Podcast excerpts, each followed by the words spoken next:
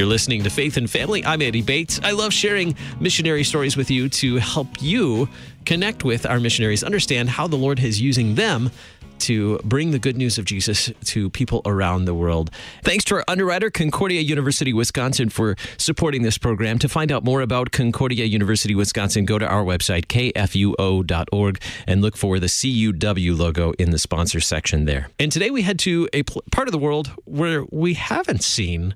Uh, or haven't had a lot of conversations with missionaries in the past. Today we're heading to Spain. And well, in studio with me today, the Reverend David Warner. He is serving, he and his wife Shelley are serving the Lord as career missionaries in Spain. Pastor Warner, welcome to Faith and Family. Thank you, Andy. Glad to have you in studio and to hear your story of serving as missionaries in Spain. Let's start with uh, the story of how the Warners first started considering this vocation of missionaries. When did you first start thinking about becoming missionaries? We considered whether we wanted to serve on the mission field when uh, we were at seminary. Uh, my wife and I lived in Spain um, in the 1990s when I was serving in the Marine Corps.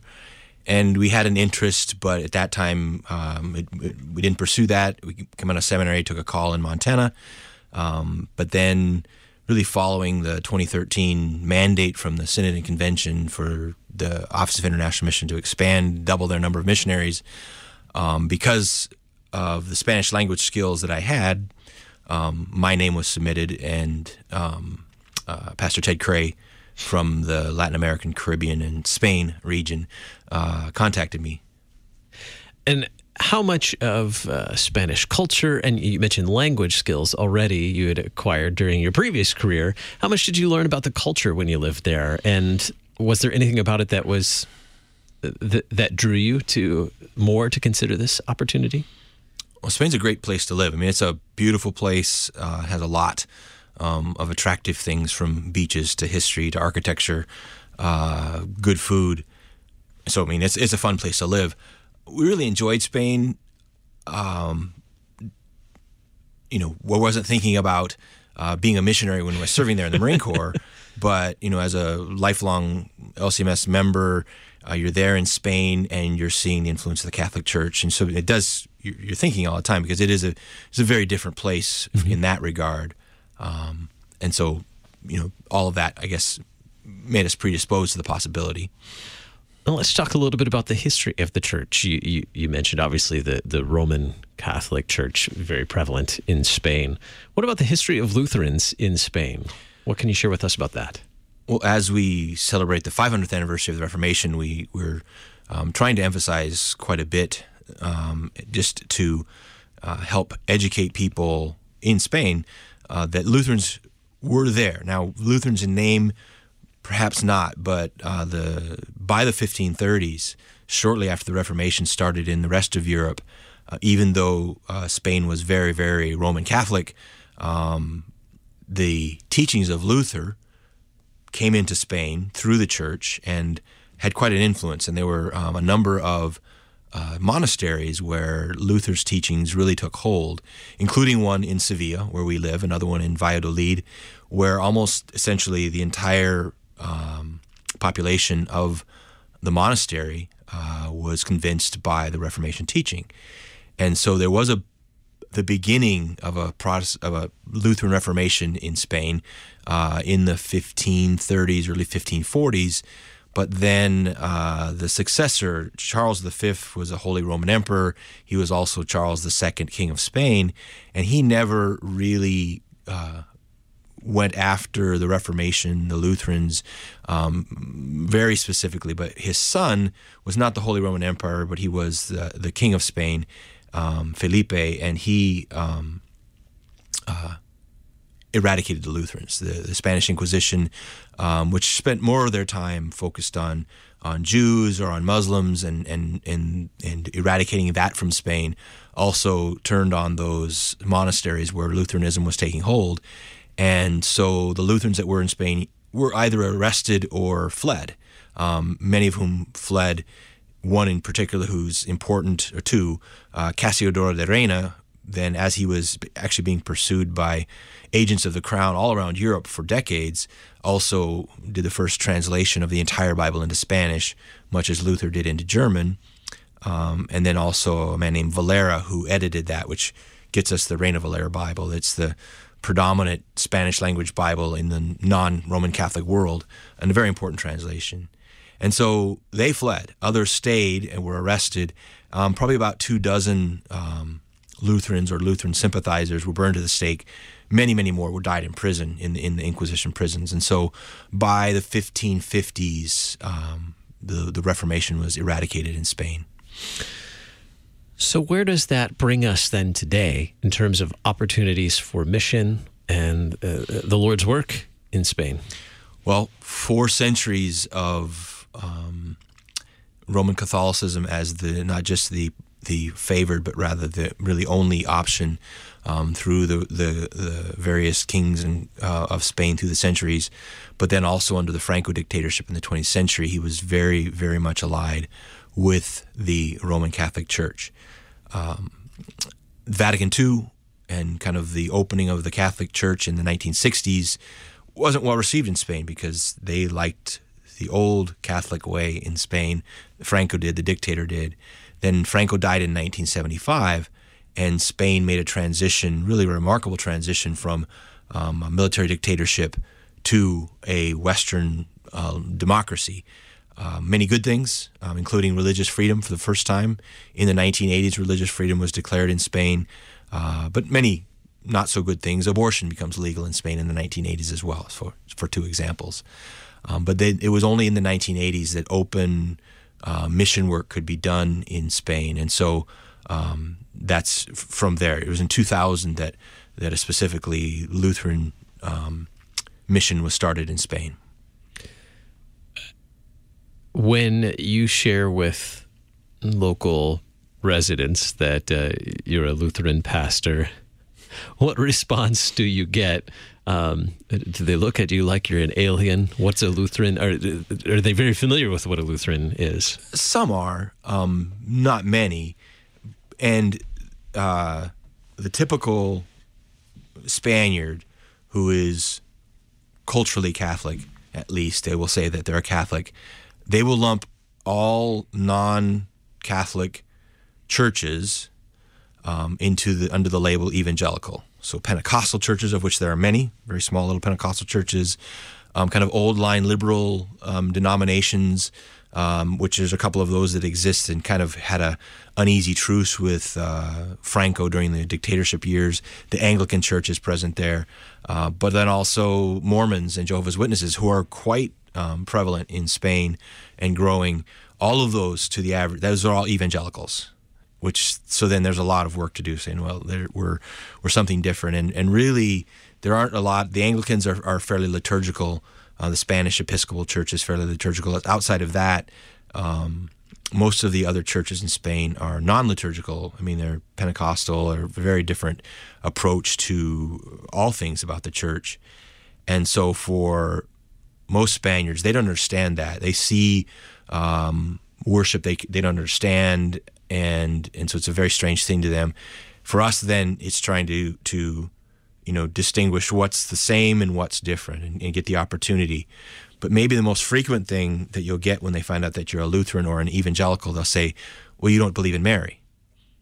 Well, of course we believe in Mary. She's the mother of our Lord, but they have a different perspective, and so that's a uh, a very common um, uh, it's it's an opportunity. Mm-hmm. It's a it's a yeah, chance to start a conversation, uh, but there's also a, a, a, presupposition there and, and kind of an understanding that you know if for this individual person uh, Marian piety, a devotion to Mary is is the center or very important in their faith, and that's quite common in Spain. Um, then they've got this prejudice against anything not because I, I don't want to talk to you about religion because you don't believe in Mary well, we don't believe the same things about Mary, but we, you know, and so we try to be very careful to um, to honor Mary as we all should. She's the mother of our Lord. Uh, she, her example of faith is is is a phenomenal example of faith. Um, but it's a narrow, it's kind of a, a, a tightrope to walk there because um, they've got a predisposition against that. So it's how do you approach that conversation? What are some examples of conversations where that that was the perhaps the starting point? Um, it's interesting. I haven't had I won't say none, but I haven't had a lot of those conversations. You know, you need to have some other way to have a reason to have a relationship with that mm-hmm. person because mm-hmm. that conversation is not likely to go very far. Um, mission work in Spain is very slow because even if you're only Roman Catholic in name, you were baptized, maybe you did First Communion, but you never go to Mass. Um, even in that case, and that's a that's the vast majority of, of Spaniards, they're Catholic, but they don't practice at all. Still, leaving that and, and entering into another uh, confession, very, very difficult thing to do. Um, our inroads with Spaniards has been much more with um, Spaniards who studied the scripture for one reason or another deeply. And, and there's our opportunity with those people. The challenge that gives us is that um, we, we have these individuals and they're very spread out. Um, but what we haven't done is have a local congregation that just is reaching out to the people in their neighborhood.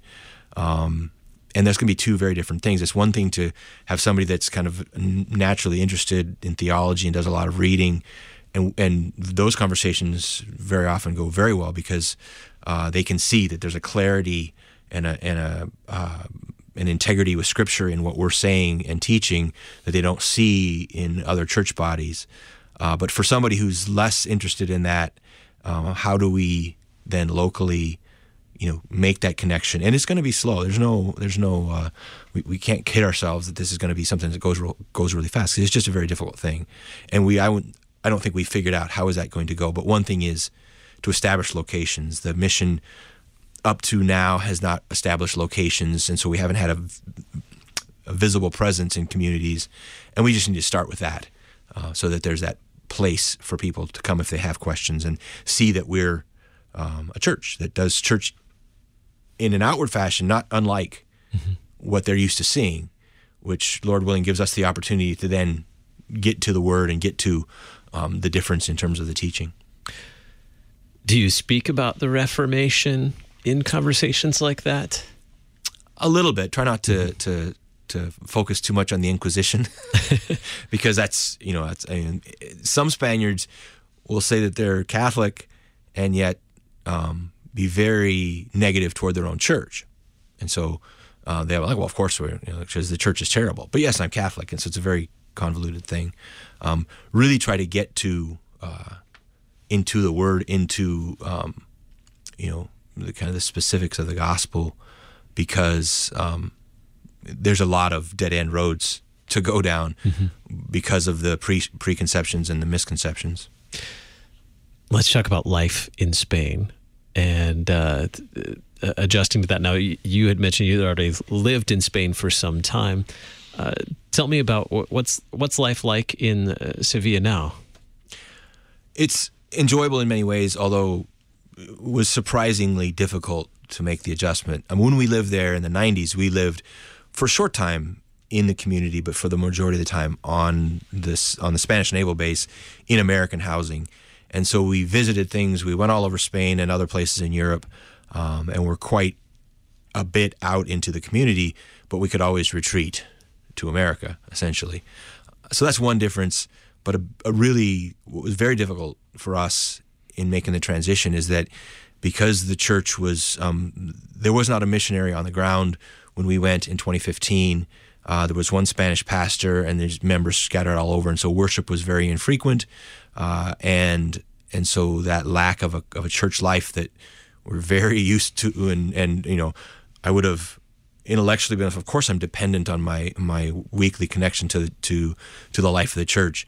But now, much more in, in my gut, yeah, I really, you know, I understand. I really need this. So that was a big deal.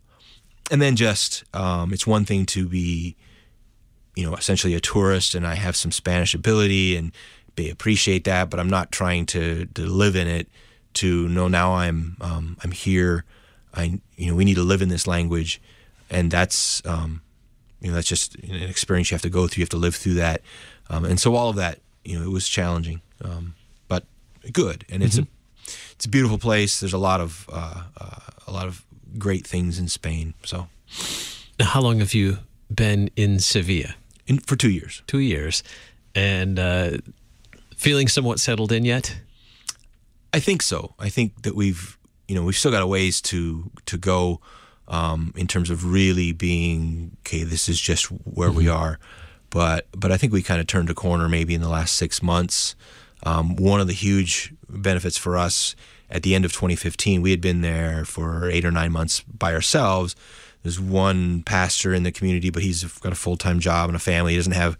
He did dedicate a lot of time to us, but he's not there for us in that sense. And the pastor Adam Lehman, his wife Christine, and their kids came in December of 2015, and that's been uh, that was a huge turning point for us because now we've got a, a partner um, and this other family, and they're one, there's a wonderful family. Um, by by the, the the mysterious will of God, also a former Marine. So we're only taking former Marines um, on the field there. And and how close are they? Are they in Sevilla as well? They're in Sevilla as well, um, and we won't both stay in the sa- in the same community um, um, indefinitely. But but really, the focus right now, uh, we've rented a property in Sevilla. Uh, he's actually this week trying to to push the, the, the stone over the, the hill finally and, and actually get electricity. It's the last piece we need to be able to use this facility for worship. Um, bureaucracy and, and the way things are done in Spain is very, very frustrating.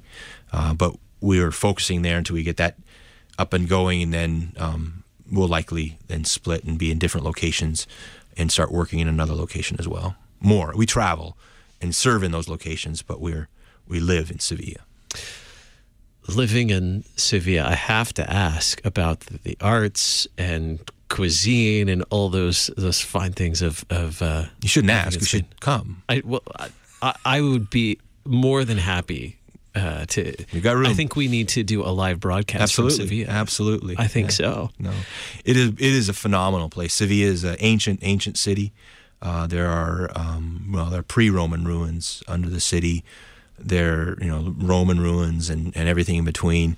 Um, you know, monumental architecture, uh, a really interesting culture, um, a lot of beauty. Um, there's, you know, there's still two significant monuments that are from um, the Moorish culture that is the Muslim kingdom that, that ruled much of Spain for uh, 700 years, and and then Christian when the Christian reconquest and and the building on top of that, um, you know, the kind of the stereotypical what what the Western world or what Americans know of Spain in terms of tourism really is southern Spain, Sevilla, the flamenco dancing, the um, the bullfighting. The bullfighting is a is a dying art or a dying sport, I don't know what you want to call it. It's slowly dying. It's not nearly as important as it used to be, but it's still there and it's still a big part of the culture. Um, the winding medieval streets. I mean, the whole thing. It's it's fantastic. What have you uh, learned about the, the the cuisine in the in the area, and has that been a way to connect with others? Well, Spaniards um, do almost all their socializing, except with like close family. They socialize in restaurants and bars. And, and a bar in Spain is not a place to go and drink. A bar in Spain is a place to go have a drink so you can talk to people. And um, and the whole family goes to the bar. There's no. Um, it's a very different. Uh, I talk about you know going to bars, and I'm like people are probably thinking, why is Pastor spending so much time in bars? Because that's what you do, and it's not. It's just not the same. It's really. It's really quite a one of the more positive things about their culture is is that um, socialization, and by and large, uh, Spaniards are, are interested and um, interested in, in talking to Americans and you know learning about that. They they are quite in generally they're fairly guarded about speaking about spiritual things. Getting to any kind of depth takes a lot of time, um, but uh, but but to talk to people and to get to know people, they're uh, they're very open. What has been your favorite food when it comes to uh, life in Spain today? Wow, my favorite food. Is it because there are too many? there, it's interesting. Spanish cuisine is not, you know, haute cuisine. It's it's generally speaking fairly simple food, but it's very good. It's not healthy. Um, it's quite fatty. I mean, mo- you know, they they I mean, you know, fried fish. They do uh, a mixed fried fish fish platter, and it'll be fantastic. And the fish fish is very fresh, but most typically they're going to batter batter fry it, which tastes Mm-hmm. great. But um, and the paella is wonderful, which is a, a, a rice dish and and uh, with uh, saffron and and um, you know meat and vegetable mixed in. Um, you know, there's jamon serrano, which is a smoked ham, very very good. It's more of a uh, it's not a meal, but it's a a, a tapa, a, a little bit of food with your drink. Um, I don't know. I mean, I like the rice pudding. I like it all. Chorizo, the sausage. It's with the the the significant Catholic influence, Roman Catholic influence in culture there, um, things like seasons of the you know the church year and seasons of the church year. Does that significantly affect life and and the culture in in Spain? You know, for example, we're in the season of Lent here, and and here in the United States, uh, American Roman Catholics many don't eat meat on Fridays as part of their uh, their religious practices. What's life like in Spain um, when it comes to uh, cultural influences to the from the the Roman Church? seventy percent of Spaniards still confess to be Roman Catholic, which is down from ninety some thirty years ago. But seventy percent still say they're Roman Catholic, but only ten or fifteen percent are what we would call active in the church. Say maybe they go to mass once a month. So the proportion of the population that's actually active in the church is quite low, ten to fifteen percent. So most Spaniards um, are don't practice, wouldn't do any of that. However, um, their calendar is the church calendar. I mean, you know, it, you know, the Holy Week, Semana Santa, leading into Easter, schools are closed. Everyone's off. It's you know, it's either just vacation or they take part in the in the the processions. And there's there's kind of there's kind of two religious pieties in Spain. There's the the official church, the mass um, that's going on, and the regular parish life, and then there's the processions and the and the extra festivals and the and the and the pilgrimages, and far more people participate in the street Catholicism than they do in the. I mean, for example, during Holy Week, all of the processions that they do all during the week from Palm Sunday all the way through Easter, these processions will lead back into a church, and there'll be a there'll be a mass following the procession, and there'll be giant crowds in the street for the procession, but nobody, nobody, very few people are there for the mass um, because that's not they're they're doing it in the street, and so that it it's there, it's all around you, um, but but uh, not too many. it, there's a limit to how it affects their their life, and many people then don't do anything with it. I mean, many Spaniards, you know, they don't they've done that, been they're not interested. Um, it's a very secular country, even though it looks very Christian. So if you were to eat meat on Friday, or, or can you not even you know if you go to a restaurant on Friday? No, there's not- no- no meat. tourism is king in Spain. Uh, it's very, very important to their economy. They would, they're, they're not going to put any restrictions in, in the restaurants. There may be individual Spaniards who are choosing not to, but I would say you would notice that more here uh, in the United States in a community that is, um, you know, got a significant Catholic. I mean, our where we served in Sidney, Montana, we would go to the fish fry on Fridays at the Catholic Church. It was great fish. Sure, same here in St. Louis area. too. Um, Right, and uh, that's not a. th- I mean, Not a it's thing. there. there Yeah. There's things going on, but but it's not very significant. What is uh, just about a minute left? What's the outlook for um, for your work and the the work of other missionaries in Spain and the the, the future of Lutherans in Spain? Well, because we have the gospel, the outlook is eternally good, uh, fantastic. I think we need to be realistic uh, because uh, it's slow. It's going to be slow, but it is also um, a great opportunity. And we've gone in the two years we've been there. We've we've had, we had we have one Spanish pastor. We had two men studying to be pastors, and they're still in process. But we've added two more men who've come into the church, who both have potential and, and background that lends to it, and are now interested in in working toward becoming pastors. Um, the members we have are very um, well taught. They understand why they're Lutherans, and and they're interested in in in, in growing a church there. And we have um, the clarity of our teaching. I mean, I've had many conversations with Spaniards that may, in the end, but nothing to do with us. But they, they will say that you're you're much you're, the clarity of your teaching stands out. That we, you know, we're biblical. It's there. They can see it. They may choose not to agree with it, but but they can see that. And so all of those things are are are you know we can see that that the pure gospel and God's word is going to do its work. And so the opportunity to be there is fantastic. And and what God's going to numerically achieve, we don't know, but but it's a wonderful thing. My guest today, the Reverend David Warner, serving the Lord in Spain. Pastor Warner, thank you for being my guest today. Thank you.